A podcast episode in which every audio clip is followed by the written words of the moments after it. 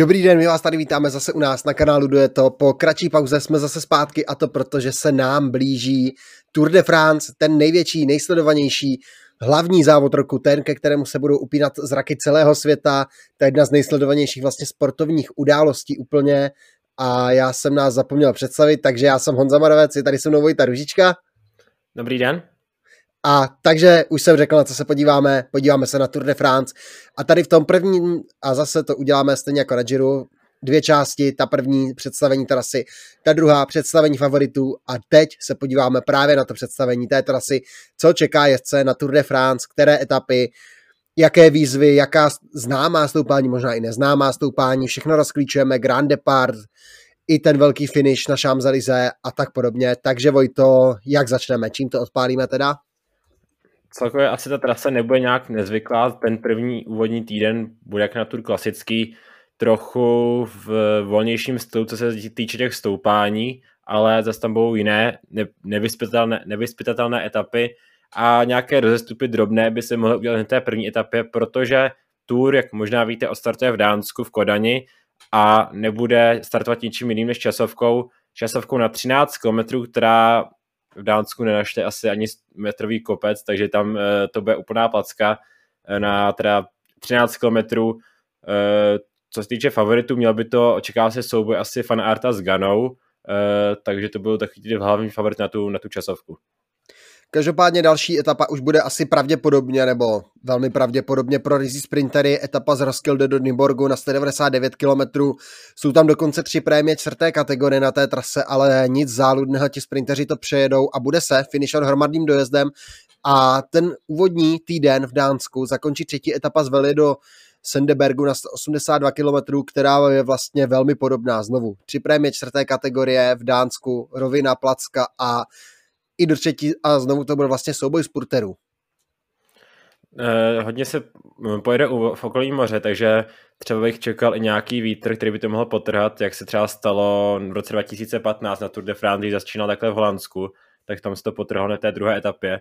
Takže třeba by tady mohl být podobný scénář, nicméně v okolí moře se pojede i v, eh, v etapě čtvrté, kdy se teda závodníci přesunou do Francie, konkrétně do Dunkerku, kde se pojede etapa na 182 km do Kale, opět etapa spíše pro sprintery nebo nejvyšší pravděpodobností, ale není to úplně úplná placka, takže by to mělo být ale i tak pro sprintery, pokud se tam nepotrhá to na větru, jelikož se jede vlastně eh, v okolí, v okolí moře, takže tam by to klidně se potrhat mohlo.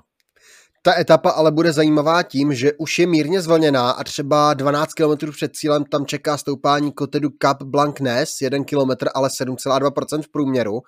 A to už by mohlo být třeba nějaký pro nějaké klasikáře možnost k útoku z větší dálky, případně třeba očesat ty sprintery, protože je tady hned několik prémí čtvrté kategorie, které mají v průměru přes 6%, mají sice kilometr, ale už to může být taková první výzva pro ty sprintery, že by tam nemuseli stačit. Já osobně jsem hodně zvědavý na tu etapu 5 z Lille do Valer, nebo Valer pomlčka Arenberg, 155 km a ten název Arenberg nám evokuje to, že se pojede po dlažebních kostkách, je to tak, bohužel ten nejslavnější sektor Arenberský les bude chybět, ale budou tu další sektory známé z paříž rubé hlavně teda ty, ty sektory, které přichází na paříž rubé před před Arenbergem, takže ne ty úplně nejznámější typu Monsant Bevel, Carrefour de la Arber nebo právě Arenberský les. Končí se těsně před Arenbergem, což je za mě asi škoda. Já bych to tam prostě poslal přes ten Arenberg, ať si to ti jezdci na celkové pořadí pořádně vytrpí.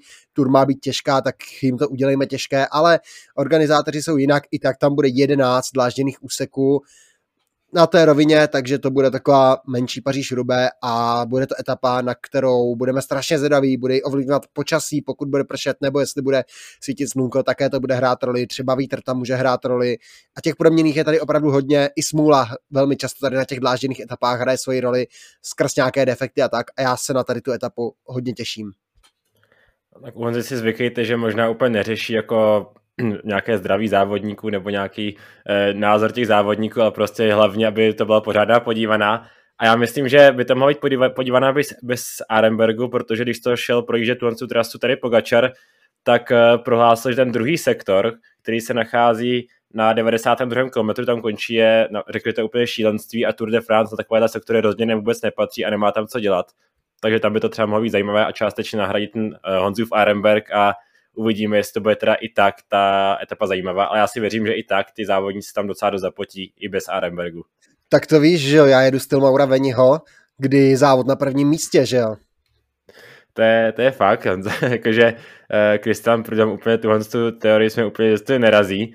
Nicméně etapa šestá, etapa do Longvy, uh, uh, která teda uh, už by měla být částečně klasikářka, hlavně ten závěr, Eh, kdy se pojede několik krátkých stoupání, takže tady bych úplně nečekal, že to bude klasičtí sprinteři všichni přejedou. Myslím, že někteří tam stačit nebudou. Na druhou stranu spoustu jich to podle mě by přežít i mohlo. Takový ti odolnější napůl, napůl klasikáři sprinteři by to teoreticky přežít mohli. Ale uh, asi první i etapa, kde by se, nebo jedna z dalších etap, kde by se i ty závodníci na celkové pořadí měli mít aspoň částečně na pozoru, protože docela nevyspětelná a pamatuju si, že třeba když se do Longvy dojíždělo před několika lety, tak takhle Richie Port uh, tam kvůli defektu ztratil docela dost času. Myslím, to bylo do konce 2016, kdy potom uh, kvůli tomu nebyl na pódiu Tour de France. Navíc je to etapa, která je extrémně dlouhá, 220 km, bude se přijíždět vlastně z Belgie z Binge do právě zmiňovaného Longvy ve Francii. A před cílem na 214 km, takže 6 km před cílem stoupání Côte de Pulventeu, 800 metrů a 12,3% v průměru, takže velmi brutální stoupání. Pak ten finish v Longvy 1,6 km, 5,8% už není tak náročný, takže jak říkal Vojta, nějaký ti sprinteři typu možná Peter Sagan, Michael Matthews, pro ně by to mělo být ideální, Wout van Aert pochopitelně, Matěj van der Poel a tak podobně podobně, ale vrcholem asi toho prvního týdne za mě je etapa číslo 7, vlastně toho prvního týdne, protože uh, když bereme i to Dánsko, i tu francouzskou část, protože mezi Dánskem a Francií je tam pochopitelně den volná. Každopádně za mě etapa z Tomble na La Super Planche de Belfi.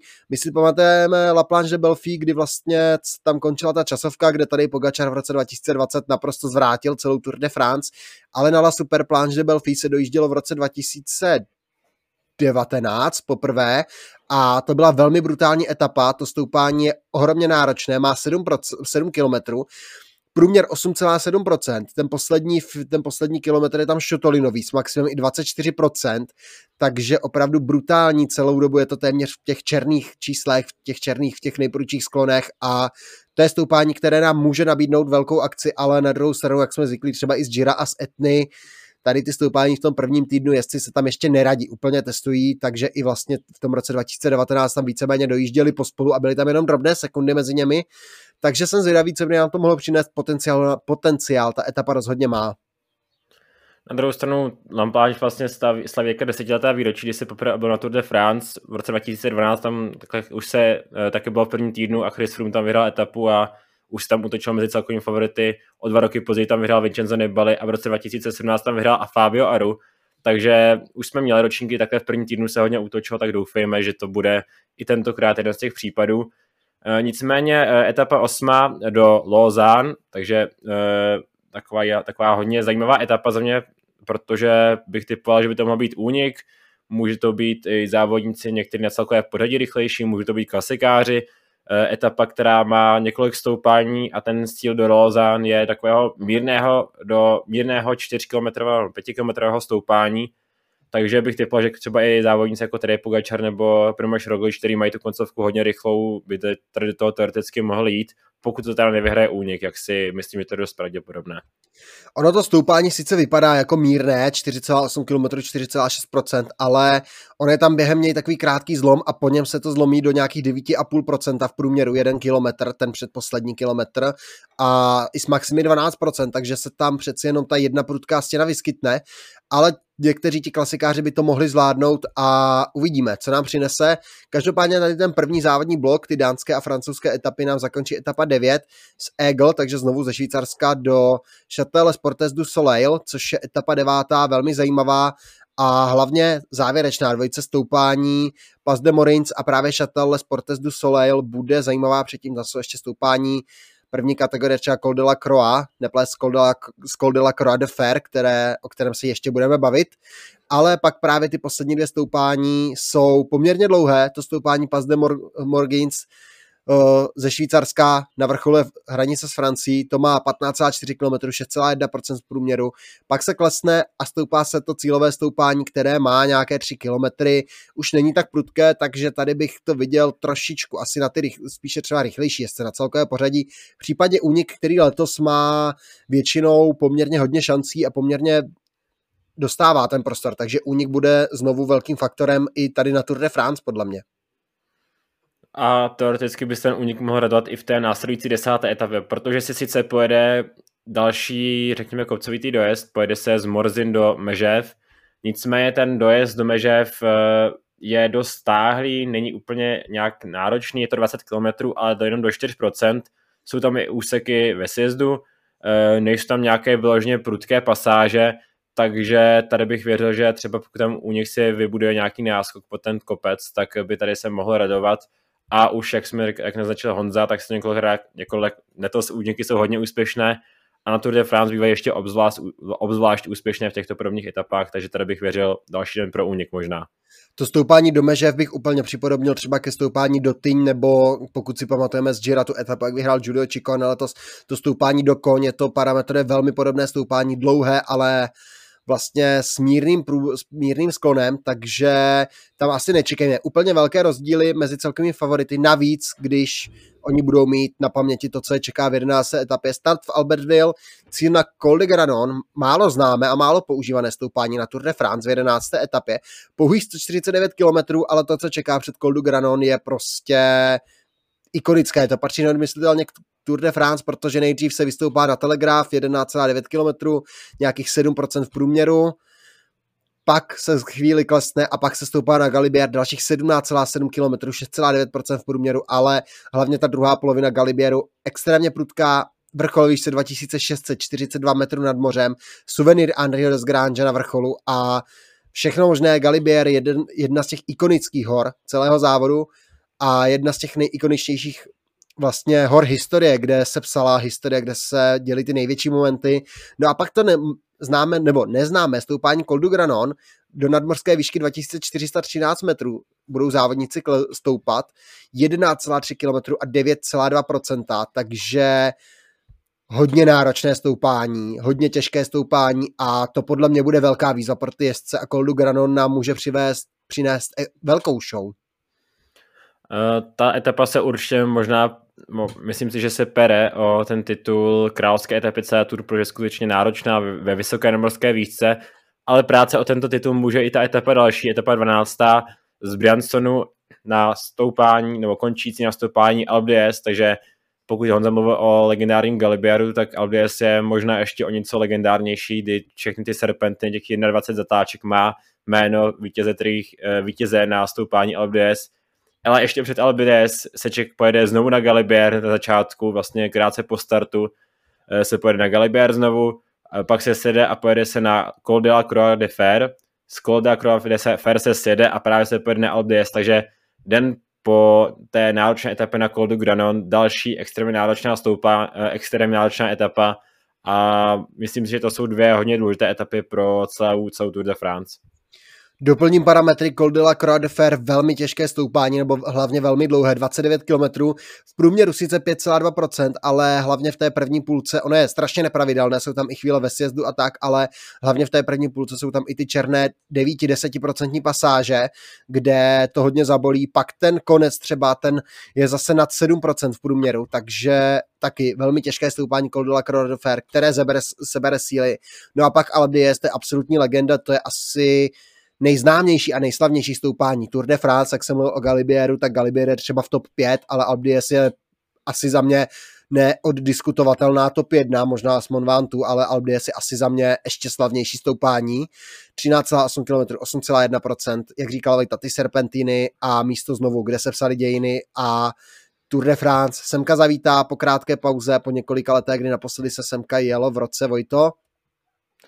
Eh, na vrchol Albi sil naposledy v roce 2018, kdy tam hodně chaotický dojezd, tenkrát Vincenzo Nibali spadl po kolizi s divákem, nakonec to byl eh, sprint takové menší skupinky, který vyhrál Grant Thomas, takže eh, možná něco podobného by se mohli vidět letos, protože šílené to určitě bude. Diváci tam budou neodiskutovatelně, jich tam bude, jich tam bude hrozně moc, takže myslím si, že se je na co těšit.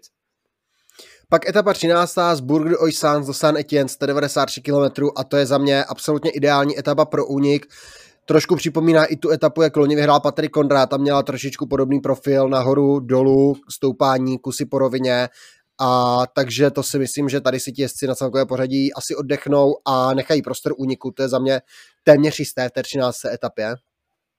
A myslím si, že, si tro, že únik to zvládne i v té etapě 14. protože se pojede ze San Etienne do Mende a nastoupání Mende se na ten, nebo ten cíl v Mende byl dvakrát v minulosti, nejprve v roce 2015, hodně vtipný finish, kdy tam po sebe koukal Robin Bardet s Cibotem Pinotem a najednou se zezadu přiřítil ještě Steven Cummings a oba zaskočil a vyhrál. No a pak se tu jelo v roce 2018, kdy to také slavil únik a tentokrát to, tentokrát to zvítězil Omar Freile před Johnem Alaphilippem, takže uh, dvakrát se tu jelo, dvakrát to byl únik a myslím si, že uh, by to tak mohlo být i letos. Nevím, jestli to zmiňovat, ale v tom roce 2018 v tom vítězném úniku byl, byl i Anthony Turgis, akorát, že se tam neudržel do 25. na konec té etapě, ale ten dojezd v roce 2015 Steven Cummings to je jeden z mých nejoblíbenějších dojezdů na Tour de France, protože u toho já se vždycky strašně, strašně zasněju naučit právě Romena Bardeta s Thibauten Pinotem, jak to vlastně protaktizovali ti dva, tehdy ještě ti nositelé té francouzské hrdosti a ti budoucí vítězové Tour de France, kteří mají bojovat o tu francouzskou slávu a ti dva velcí rivalové tehdy, nebo byli tak v médiích vykreslováni a pak tam přijede Steven Cummings, který je přejede, přejede, byl to první vlastně výhra pro tým MTN Quebec a tehdy ještě ještě k tomu v den Nelsona Mandely a všechny tady ty okolnosti, kdy to do sebe všechno parádně zapadlo. Velmi pěkné. Pak etapa 15. z Rodez do Carcassonne na 200 km a tady bude scénář znovu stejný, podle mě, znovu únik. Pro sprint tady je ta etapa hodně zvlněná. Možná to někteří dokáží před, ale pochybuji, že, něk- že ty týmy sprinterské budou, teda, budou chtít zase tolik tahat a plítvat silami v té eh, etapě 15. A následovat bude uh, volný den, takže ten druhý týden trochu netradičně nevy, nevyvrcholí nějakou super těžkou etapu a spíše takovou trochu transitní etapou, ale zároveň etapou pro únik, jak říkal Honza. Uh, etapa 16. a potom první volné dnu, ta už by na to celkové pořadí, tam by ty závodníci spozornit měli na to celkové pořadí, protože se pojede uh, z Carcassonne do Foa. Uh, podobný dojezd, nebo podobná etapa byla na, na Tour de France v roce 2017, kdy takhle zvítězil Roman Bar, Warren Bargill tenkrát. Byla to super krátká etapa, tentokrát trochu delší. Na trase jsou dvě stoupání Port de Lers a Mur de Peger, takže dvě docela náročná stoupání, první kategorie stoupání, ale nebudou to cílová stoupání, ani jedno z nich, bude následovat sjezd eh, do cíle, ale ten sjezd není zas tak, eh, zas tak daleko tomu cíli, je to no docela jo, je to 28 km, ale uh, taky ideální etapa docela pro únik, ale myslím, že ty závodníci na celkové pořadí 16. etapa už by tady něco zkoušet mohli. Řekni mi, proč 16. etapě je za kopcem 30 km sjezd a rovina? Já to prostě, já to asi nepochopím nikdy tady to, proč se to, proč se to jako děje, protože to vlastně ubírá atraktivitě za mě. Mm, v tom roce 2017 to byla docela zajímavá etapa, nicméně tam ten sjezd nebyl, tam ta etapa byla 100 km a byl tam tři náročná stoupání, takže je docela, docela rozdílný, rozdílný příběh. Tady možná, možná trochu škoda, jak říkal Honza, ten sjezd bych tam klidně dal, ale následuje ještě rovina a tam se případně asi všechno, všechno do, sjede dohromady. Takže uvidíme konec kritiky 16. etapy. Pojďme na tu 17. Ta už nám nabídne zase vysokohorský dojezd. Etapa 17. ze Sangodán na Piragut. A čekají nás čtyři vrchařské prémie. Nejprve Col de Aspen 12 km 6,5%, potom Anžikán 8,6 km 5%, ale je tam mezi tím pasáž, která je ve sjezdu, kratička. Pak další sjezd, výstup na Kolduval, Luron a Z 8,5%, 8,5 km 7,7% a cílový Peyragut 8,1 km 7,2%, takže to jsou vlastně ty pravé Pyreneje, tady už se na ně můžeme těšit v té 17. etapě a tady to bude mezi jezdci na celké pořadí, bude to tady řežba, protože někteří zase budou potřebovat asi nahánět čas třeba před případnou časovkou. Hlavně to stoupání Peyragut, to bude asi klíčové, jsou tam prudké pasáže i 16% maximum na to stoupání, takže se snad máme na co těšit v té 17. etapě skutečně pravé Pyrené, opravdu ty jedny z nejznámějších pyrenejských stoupání, především Aspet a Peyragut. Na Peyragut se stoupal posledních letech dvakrát. V roce 2012 to byl ten slavný dojezd, kdy Chris Froome se otáčel na Vigince, že mu ujíždí, čekal tam na něj a pod, počkal se jenom pět let a byl v opačné pozici, kdy naopak on ve žlutém dresu eh, měl krizi a musel se nej otáčet, čekat na něj Mikel Landa a nakonec tam Chris Froome tenkrát přišel o, na pár dní na, o žlutý trikot na úkor Fabia Ara, takže to byla uh, Fabia Arua, takže to byla hodně, hodně zajímavá etapa. Ale v etapě 18. se pojede další skutečně hodně klíčová etapa, etapa na stoupání Huatakam, 143 km. Před Huatakam se ještě pojede Col du Aubisque, takže jedno z těch nejznámějších pyrenejských stoupání. Eh, pak méně známé stoupání Col de Spandeles a pak se pojede právě na Huatakam, kde se naposledy jel v roce 2014, tenkrát tam vyhrál Vincenzo Nibali, takže už to je docela dlouho, co se na Huatakam a uvidíme, jestli Huatakam teda napíše další zajímavý příběh.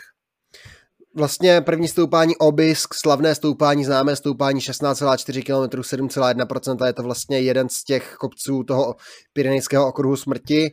Pak etapa další, nebo další kopec Col de Spandeles 10,3 km, 8,3% a zakončí to právě Otakám, který má 13,6 km, 7,8%, takže všechny tři velmi náročné stoupání v krátké 143 km dlouhé etapě a tady se bude útočit a bude se muset něco udělat s tím celkovým pořadím, protože pak přijde to klasický, co já absolutně nemůžu na Tour de France vystát, ten poslední víkend, kdy se jede nejdřív 190 km rovinatá etapa a pak 40 km dlouhá časovka, takže etapa 19. z Pyrenejí zmizíme, podíváme se do roviny, Castelnau Magnoc do Charos, 189 km, na trase jsou dvě prémie čtvrté kategorie, do cíle je to nějaké krát mírné stoupání, pravděpodobně to vyhraje únik. Uh, vždycky takhle vyhrává únik na Tour de France, jim to zalíbilo, uh, Cristiano Pridamovi to zalíbilo tam dávat takhle na samotný závěr. Uh, nikoho to nebaví, z fanoušků to myslím nikoho nebaví, ale Christian Pridam si řekl, že to je právě asi cíl, tak to tam bude. Uh, a pak, jak říkal Honza, tradice časovka, tam asi proti tomu nic nemám, že tam bude časovka ve 20. etapě, docela i zvoněná, Eh, není to úplná placka, eh, jsou tam v závěru dvě stoupání, eh, která mají 1,6 km a 47% a pak do cíle 1,8 km a 62%, takže určitě nějakým způsobem ta dvě stoupání zamíchají tím časem toho vítězného závodníka a jak už jsme viděli v minulosti, tak to byla docela důležitá časovka pro to celkové pořadí, především v tom roce 2020, loni tolik ne, tak uvidíme, jak to bude v roce 2022. No a zase tradičně, i když možná v roce 2024 uvidíme velkou revoluci, ale letos ještě tradičně se finišuje na, v Paříži na Champs-Élysées, startuje se Vlade Fans, což je ta pařížská čtvrť, taková ta s těmi věžáky, ta slavná, ta nejvíc moderní čtvrť pařížská. Projede se Paříží a pak se dělají okruhy na Champs-Élysées, tradice, absolutní tradice, 115 km, nejprve oslava závodu a pak takové to neoficiální sprinterské mistrovství světa s tím nejslavnějším finishem, který chce každý jezdec vyhrát. Vítězství vlastně bude obhajovat Wout Art tady na Champs-Élysées, takže uvidíme, co a jak, kdo nakonec si tady odnese dresy. Pak bude to slavnostní vyhlášení a ten velký, velký závěr celého závodu, celé Tour de France. Takže trasa toho letošního 109. ročníku je představena z naší strany. Eh, řekl bych, že tam máme nějaké výtky a celkově ta trasa není vůbec špatná, je tam několik skutečně zajímavých etap, kde doufám, že se to rozdělí, že to bude zajímavé a vlastně už v tom prvním týdnu se máme se těšit především na tu časovku, se těšíme na tu úvodní a těším, těším se na ty kostky, takže ne takhle z kraje eh, máme nějaké etapy, které si určitě chceme vytipovat a chceme je vidět, takže Eh, také trasa Tour de France a velice brzy se uvidíme zase s představením další Tour de France, tentokrát teda startovní listiny a největších favoritů Tour de France. Takže takhle zatím prozatím nashledanou. Za mě tam jsou prostě jsou tam prostě etapy, které to dokáží oživit, které mají potenciál s tím zamíchat, které mají potenciál rozhýbat ten peloton k nějaké aktivitě. Zase my si tam najdeme to svoje, prostě ty poslední tři etapy, jasně, ten finish na Tour de France nebo ten finish v Paříži musí být, to proti tomu nikdo ani slovo, ta časovka taky dobře, ale prostě ta 190 km etapa, ale ono dělá to i Giro Mauroveni, i když u Mauroveniho to má zase máme spojený s tím 250 kilometrovým maratonem, kdy se mu zbouřil peloton, takže uvidíme, jestli se to třeba nestane na Tour de France, aby byla aspoň nějaká zábava na tu etapu poslední. Ale tak uvidíme a jak říkal Vojta, velmi brzy se uvidíme i s představením těch favoritů, kde budeme trošku hořit z vody ještě, protože ty startovky nejsou úplně kompletní, ale my si poradíme a snad to zvládneme a natypujeme a Můžete se na nás zase těšit a při Tour de France. Naschledanou.